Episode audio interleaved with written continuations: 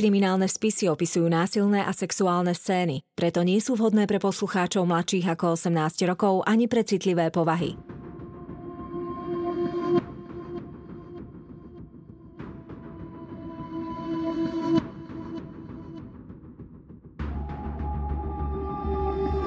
Spáchali ťažký zločin a pred spravodlivosťou sa im nepodarilo skryť.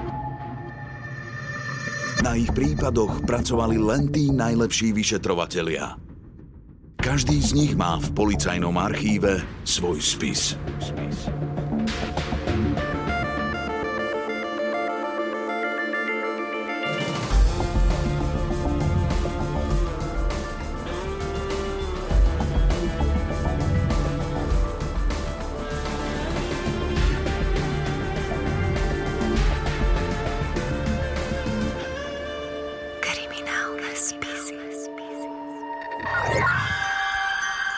Zrodený zabíjac.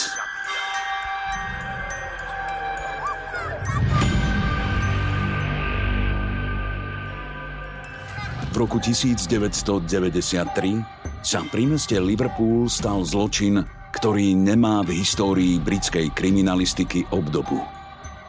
Brutalita, za akou bola bezbranná obec zavraždená, pobúrila celú krajinu. Zdvihla sa obrovská vlna protestov, a výzvy na zlinčovanie páchateľov. Všetko sa začalo pomerne nevinne. Na recepcii nákupného centra vystrašená matka oznámila, že sa jej stratil synček. Ale to, čo nasledovalo potom, nik nepredpokladal ani v najhoršom sne. 12. február Mestečko Bútl leží na severovýchode Anglicka a má zhruba 50 tisíc obyvateľov. Nákupné stredisko Strand je jedno z najstarších a najväčších v okolí. A vo februári prišlo veľa ľudí na povianočné výpredaje.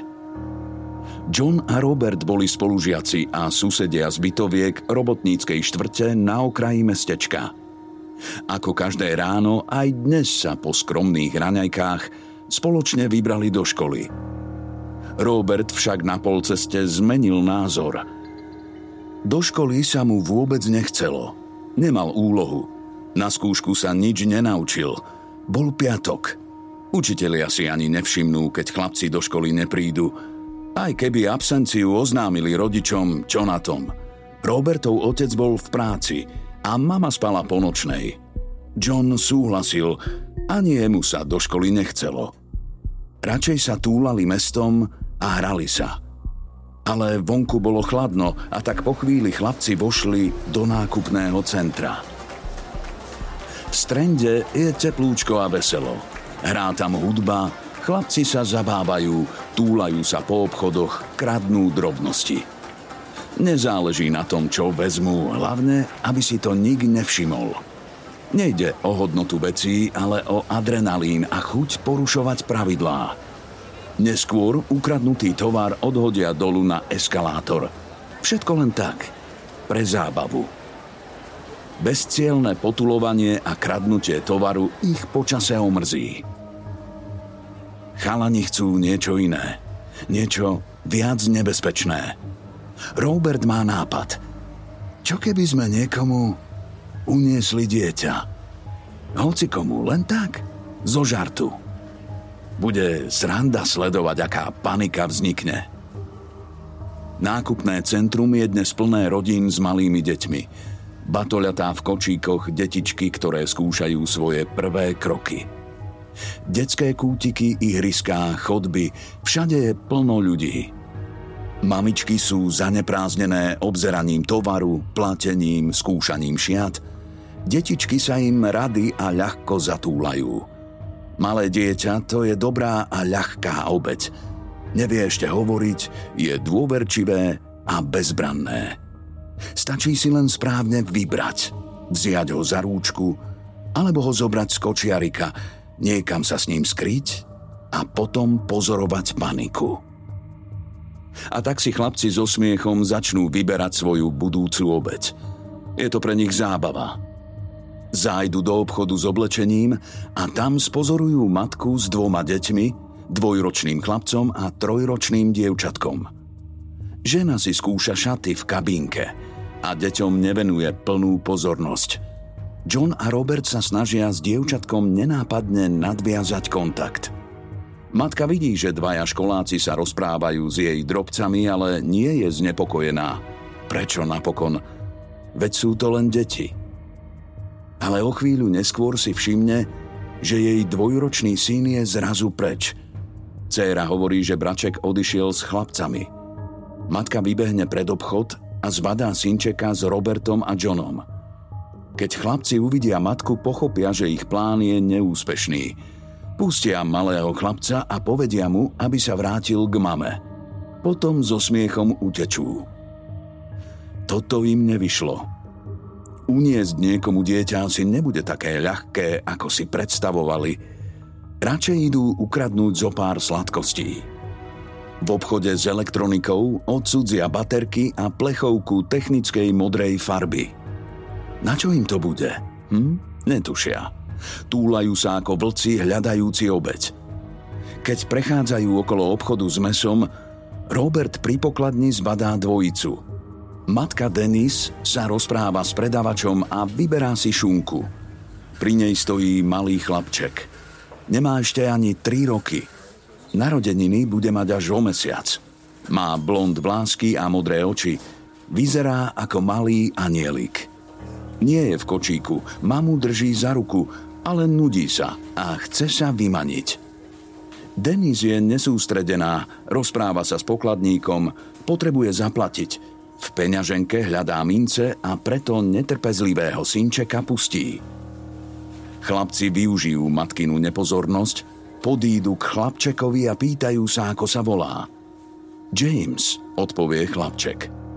John je k nemu milý, navrhne mu, aby sa išli spolu hrať. James sa nebráni, naopak, zdá sa mu to ako lákavý nápad, zábava s veľkými chlapcami. Poslušne vezme Johna za ruku a vyjde s ním z obchodu. Je to len pár sekúnd, kým zmiznú z mesiarstva a zamiešajú sa do davu ľudí v nákupnom centre. Denis si nič nevšimne. Zvyčajne vozieva malého Jamesa v buginke, ale dnes, kto vie prečo, si ju nevzala. Keď zaplatí, uvedomí si, že jej synček kam si zmizol. James, James! Volá na neho a obzerá sa po obchode. Ale chlapček tam už nie je. Tých pár sekúnd, keď pustila jeho rúčku, si bude vyčítať celý život. Denis sa zmocnila panika.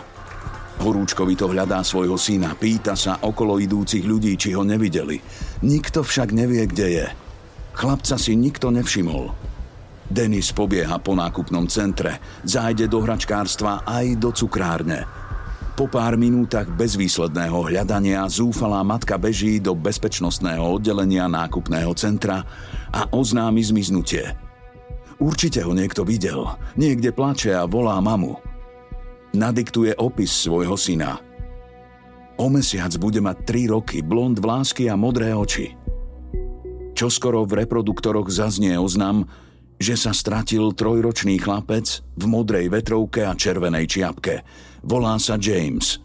Kto ho uvidí, nech ho privedie na recepciu nákupného centra. SBS-kári na dispečingu upokojujú prestrašenú matku. Chlapec sa len niekde zatúlal. Stáva sa to často, o chvíľu ho nájdu. Ale minúty plynú a po chlapčekovi akoby sa zľahla zem. Nepríde nikto, kto by ho videl. Po pol hodine čakania si už všetci uvedomujú, že situácia je vážna a zmiznutie Jamesa nahlásia na polícii. Polícia spustí vyšetrovanie. Ako prví podozriví sú v takomto prípade rodičia. Nebola medzi nimi hádka? Nemohol chlapca vziať otec alebo niekto z príbuzných? Nevyhrážal sa im niekto? Má rodina nejaké konflikty či dlžoby? Nemotal sa okolo Jamesa v predošlé dni nejaký podozrivý muž, pedofil, ktorý si ho vyhliadol? Polícia horúčkovito pátra, preveruje všetky možnosti, ale nenachádza žiaden motív ani stopu. Nikto zatiaľ nepodozrieva deti.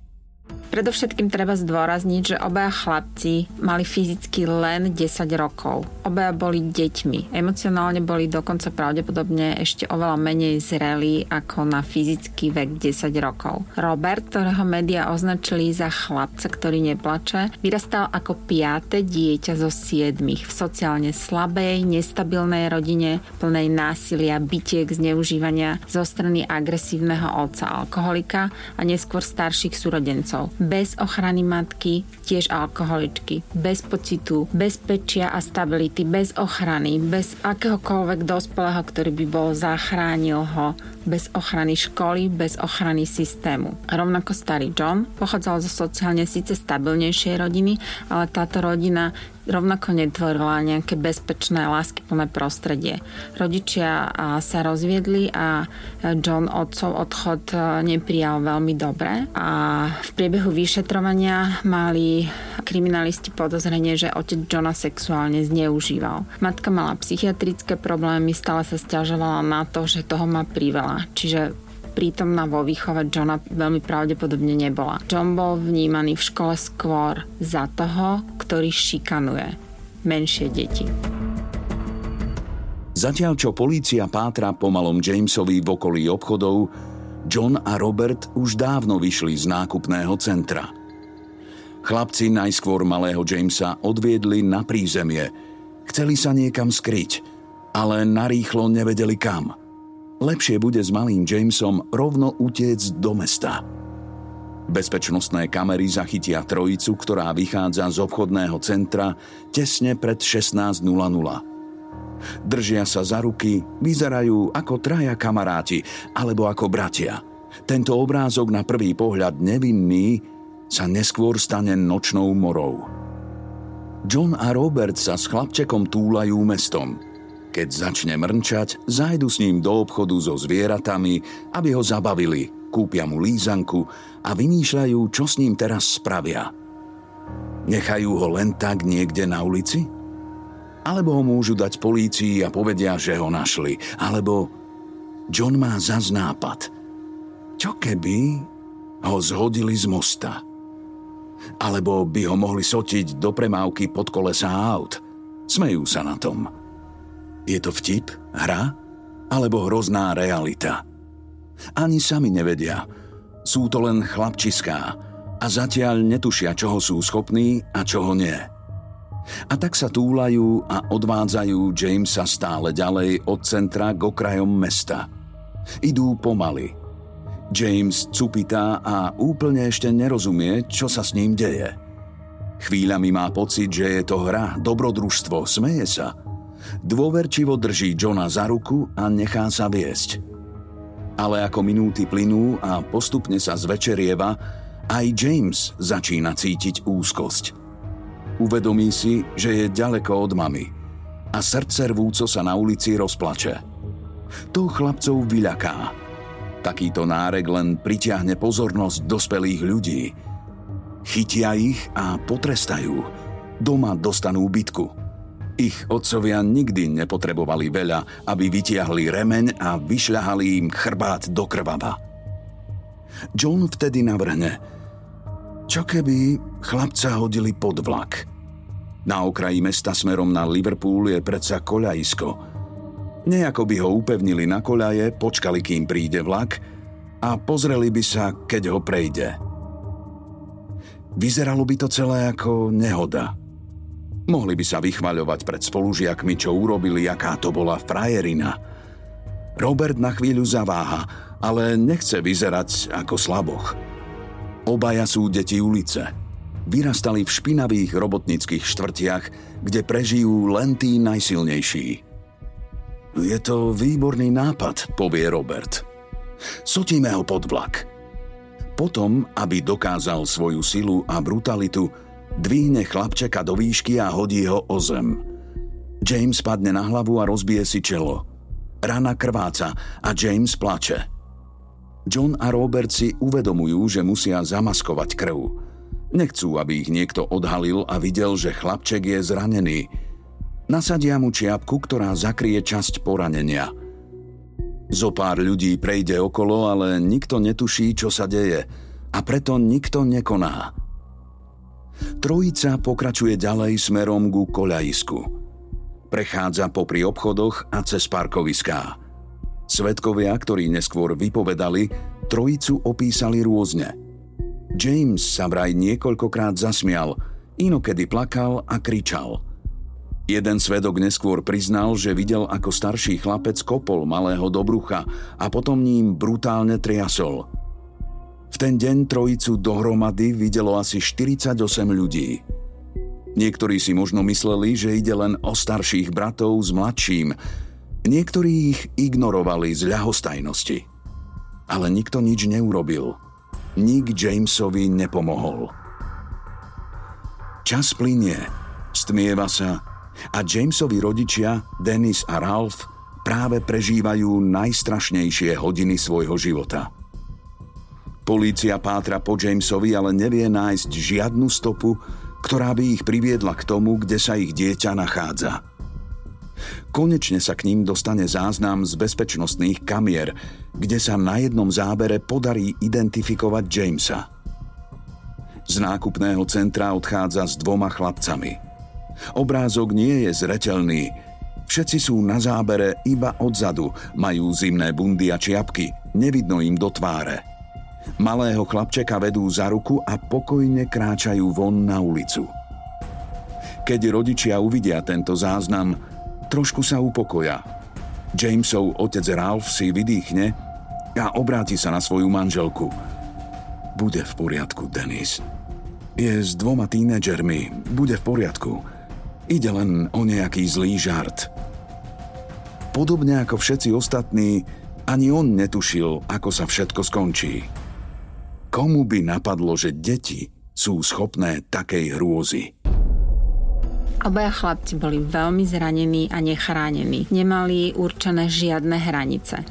Vo dvojici si vytvorili svoj vlastný svet – vlastný deštrukčný systém fungovania, pretože len ten poznali. Podvedome sa veľmi hnevali na dospelých a to, čo pôvodne možno začalo teda hrou, akoby na únos, navodením situácie, kedy sa pomstia dospelým, najmä teda matkám, ktoré ich nechránili, nakoniec pod vplyvom narušenej emocionality, impulzivity, stúpajúceho napätia a opäť absentujúceho systému znovu tam nebol nejaký dospelý, ktorý by im dal hranicu. Či už hovoríme o rodičoch, ktorí nevedeli, kde deti majú, keď majú byť v škole o škole ako systéme, ktorý neriešil ich absencie, šikanu v škole, bezpečnostná služba v obchodnom dome, ktorá nezasiahla za celý ten čas, kedy chodili do tých obchodných domov a kradli. Čiže nedostali spätnú väzbu, hranicu od eh, žiadneho dospelého, od žiadneho systému. A tak skončilo aj toto dobrodružstvo na únos. Žiadne limity, žiadne hranice. Len veľký hnev, frustrácia, agresia a absolútny výbuch nahromadenej negatívnej energie. Pátranie po Jamesovi je v plnom prúde. Podstatné je zistiť, kto sú dvaja chlapci z kamerových záznamov a kam a prečo chlapčeka odviedli. Média informujú o prípade a mnohí sa do neho zapájajú. Stále však nevedno, kde je James. Hľadanie pokračuje. Nastal večer. Staršia žena zbadá trojicu chlapcov. Všimne si, že najmenší z nich plače a je zranený na čele. Podíde k ním a pýta sa, prečo narieka. John a Robert hovoria, že ho našli, asi sa stratil. Žena im nakáže, aby ho odviedli na nedalekú policajnú stanicu. Chlapci slúbia, že to urobia, ale keď sa žena stratí z dohľadu, vedú malého Jamesa stále viac k okraju mesta. Niečo je zlé. Po chvíli si začne vyčítať, že trojicu nezastavila.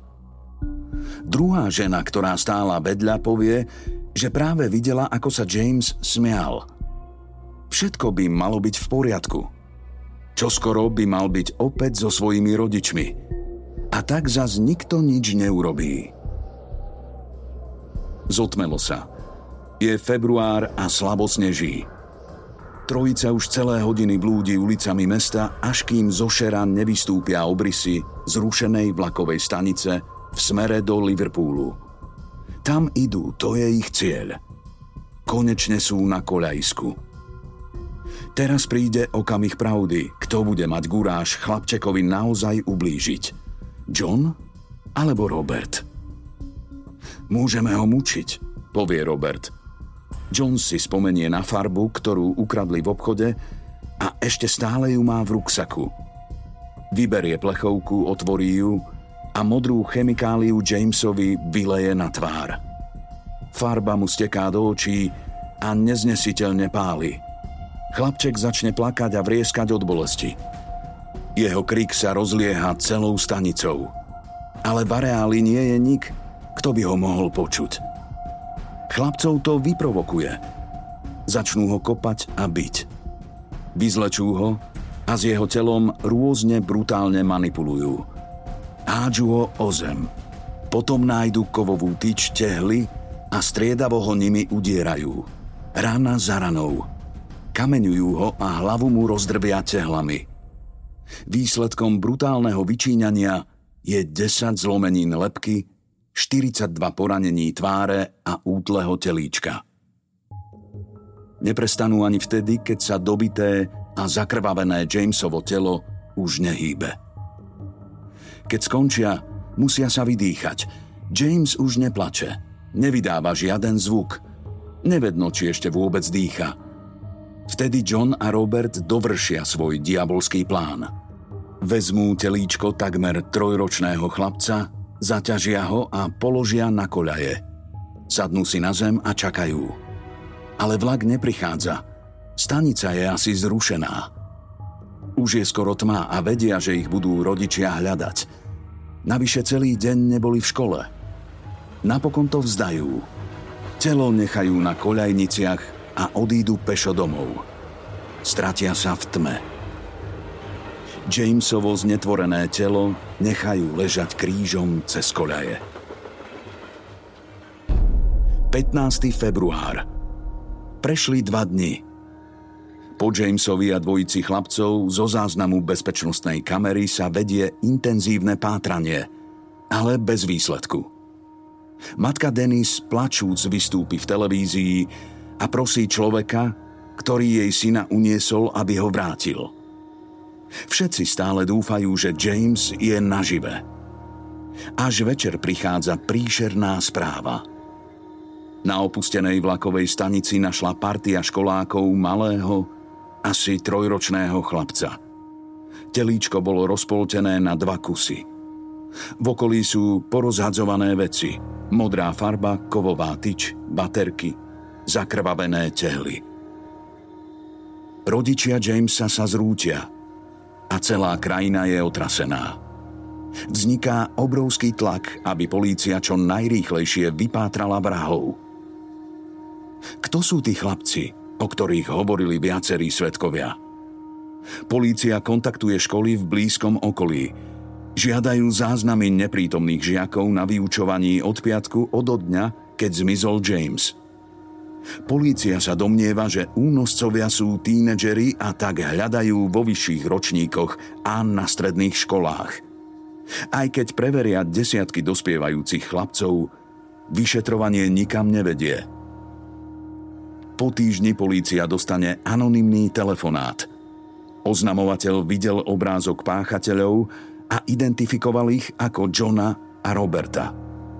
V čase vraždy neboli prítomní na vyučovaní. Obaja pochádzajú z problémových rodín. Zle sa učia a majú problémy so správaním. Navyše jedného z nich zazreli špinavého od krvi a modrej farby. Polícia zaistí oboch chlapcov.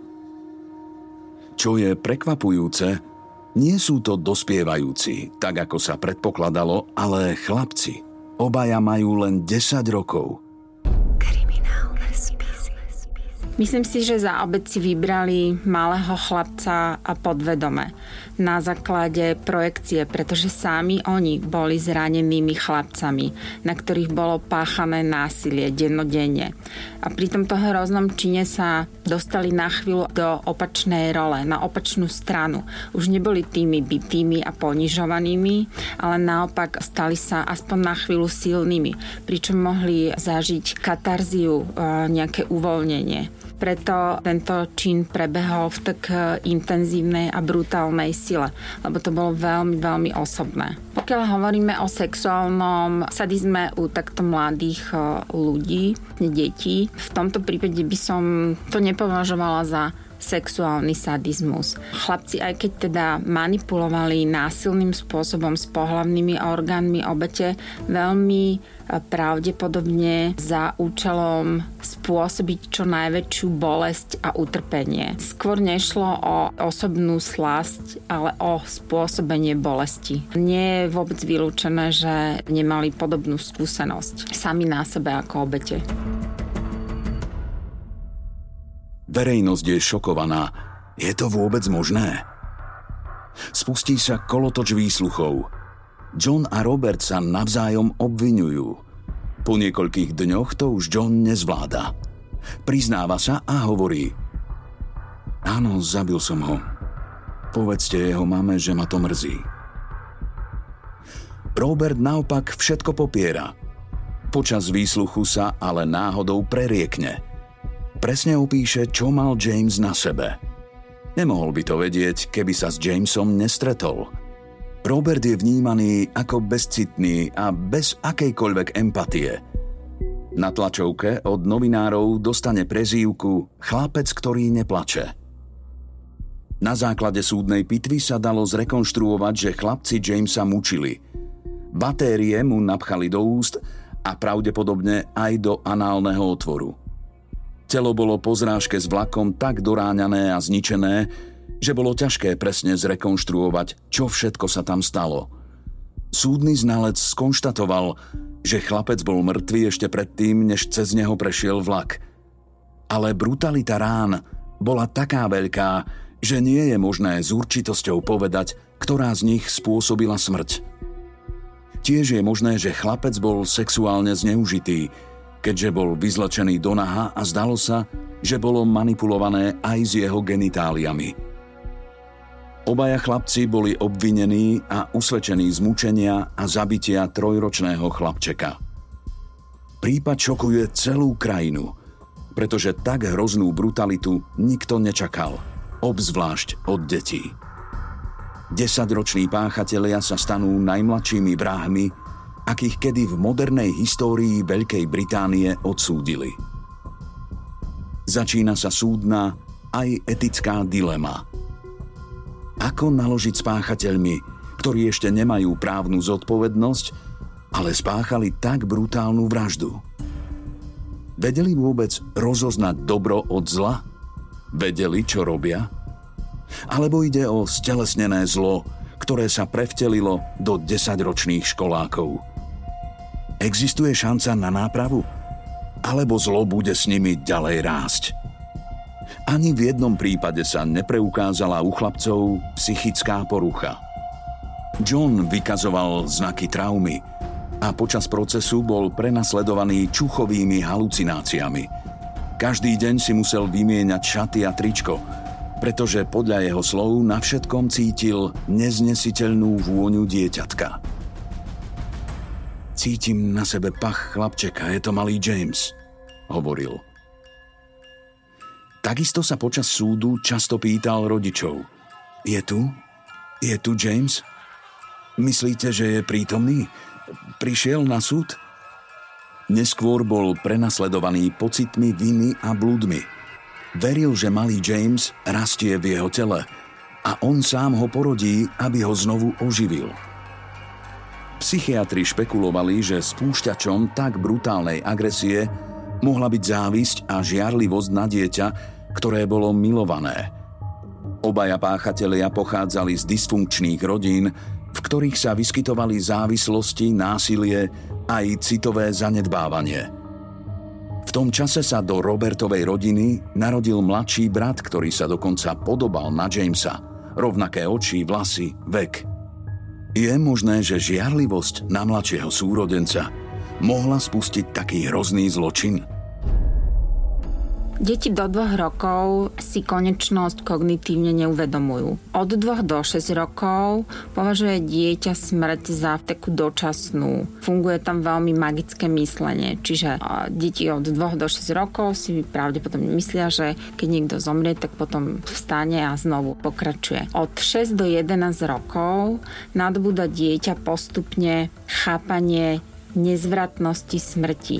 A v tom 11. roku hovoríme o definitívnej vedomosti konečnosti. To je teória. To, že niekto má fyzický vek, ešte neznamená, že je aj na ňo zrelý. Čiže emocionálne chlapci boli veľmi pravdepodobne niekde oveľa nižšie, v nejakom nižšom veku. To je jedna vec ale nehovoríme v tejto súvislosti len o veku ako o nejakej príčine, že by si neuvedomovali alebo nevedeli, že čo nastane, že tá smrť je teda konečná.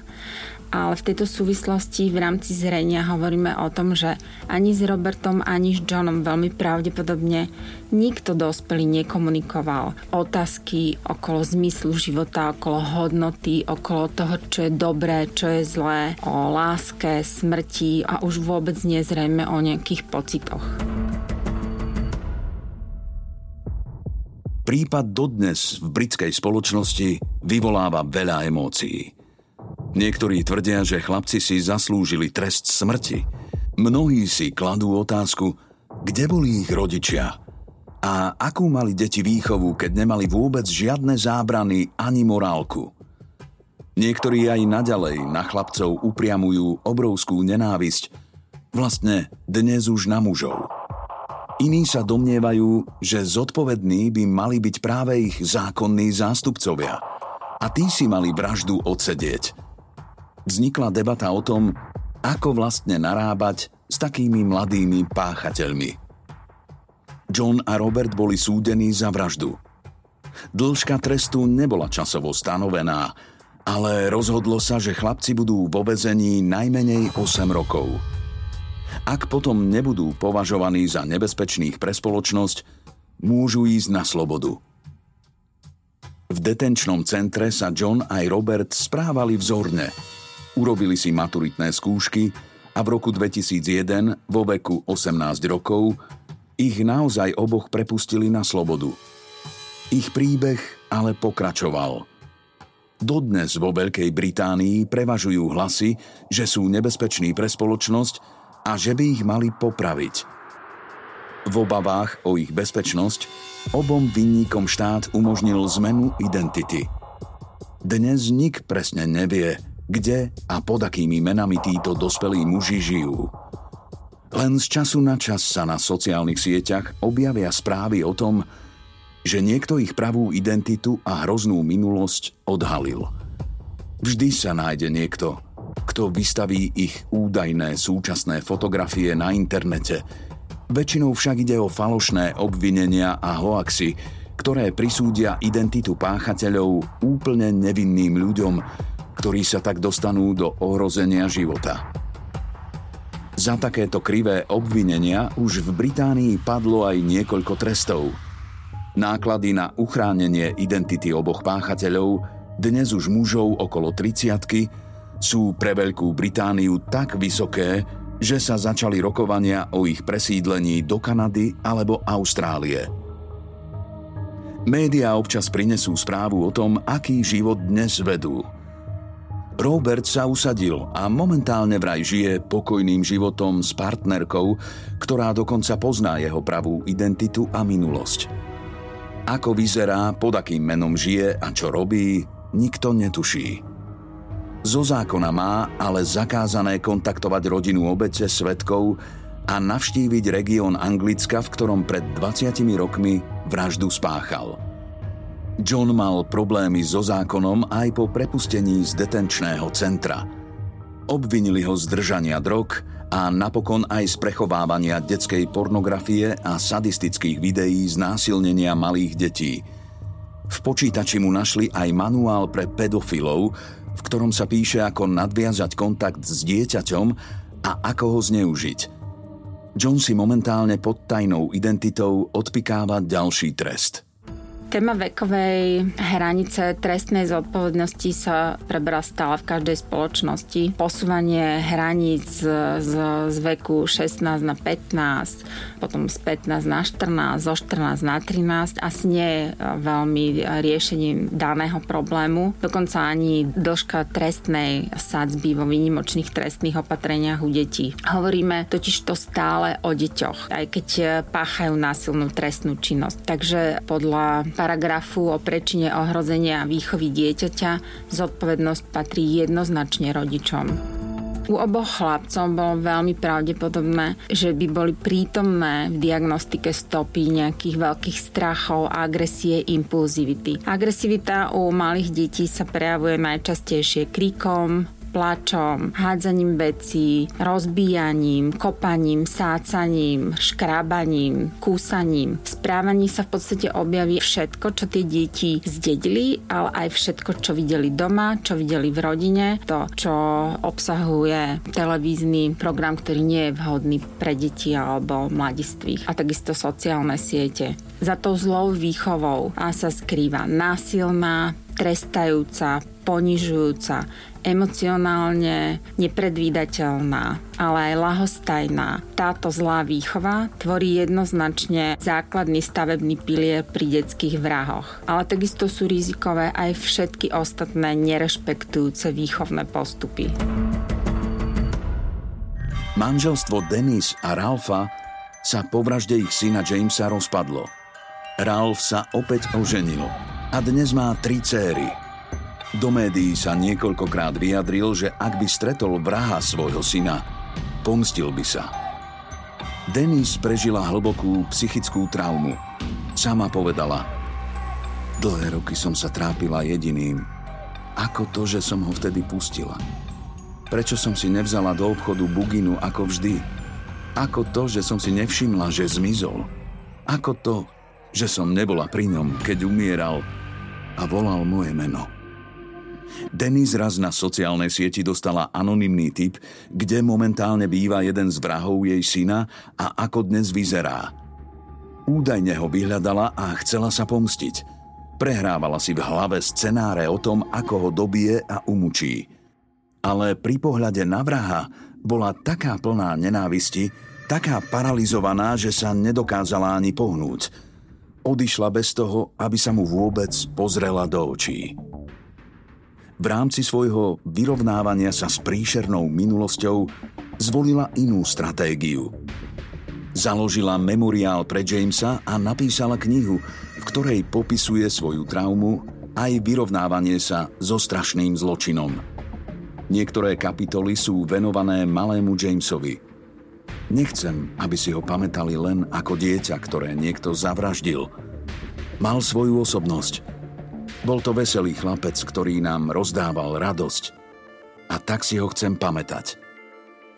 Vraj až po rokoch a po napísaní knihy našla aký taký mier. Denis sa napokon ešte raz vydala a dnes žije pre svoju novú rodinu. Manžela a troch zdravých, dnes už dospelých synov. Podľa jej vlastných slov však na svojho prvorodeného synčeka nikdy nemôže zabudnúť. V jej dome dodnes vysí jeho veľká fotografia a pri rodinnom stole je vždy prázdna stolička aj pre malého Jamesa.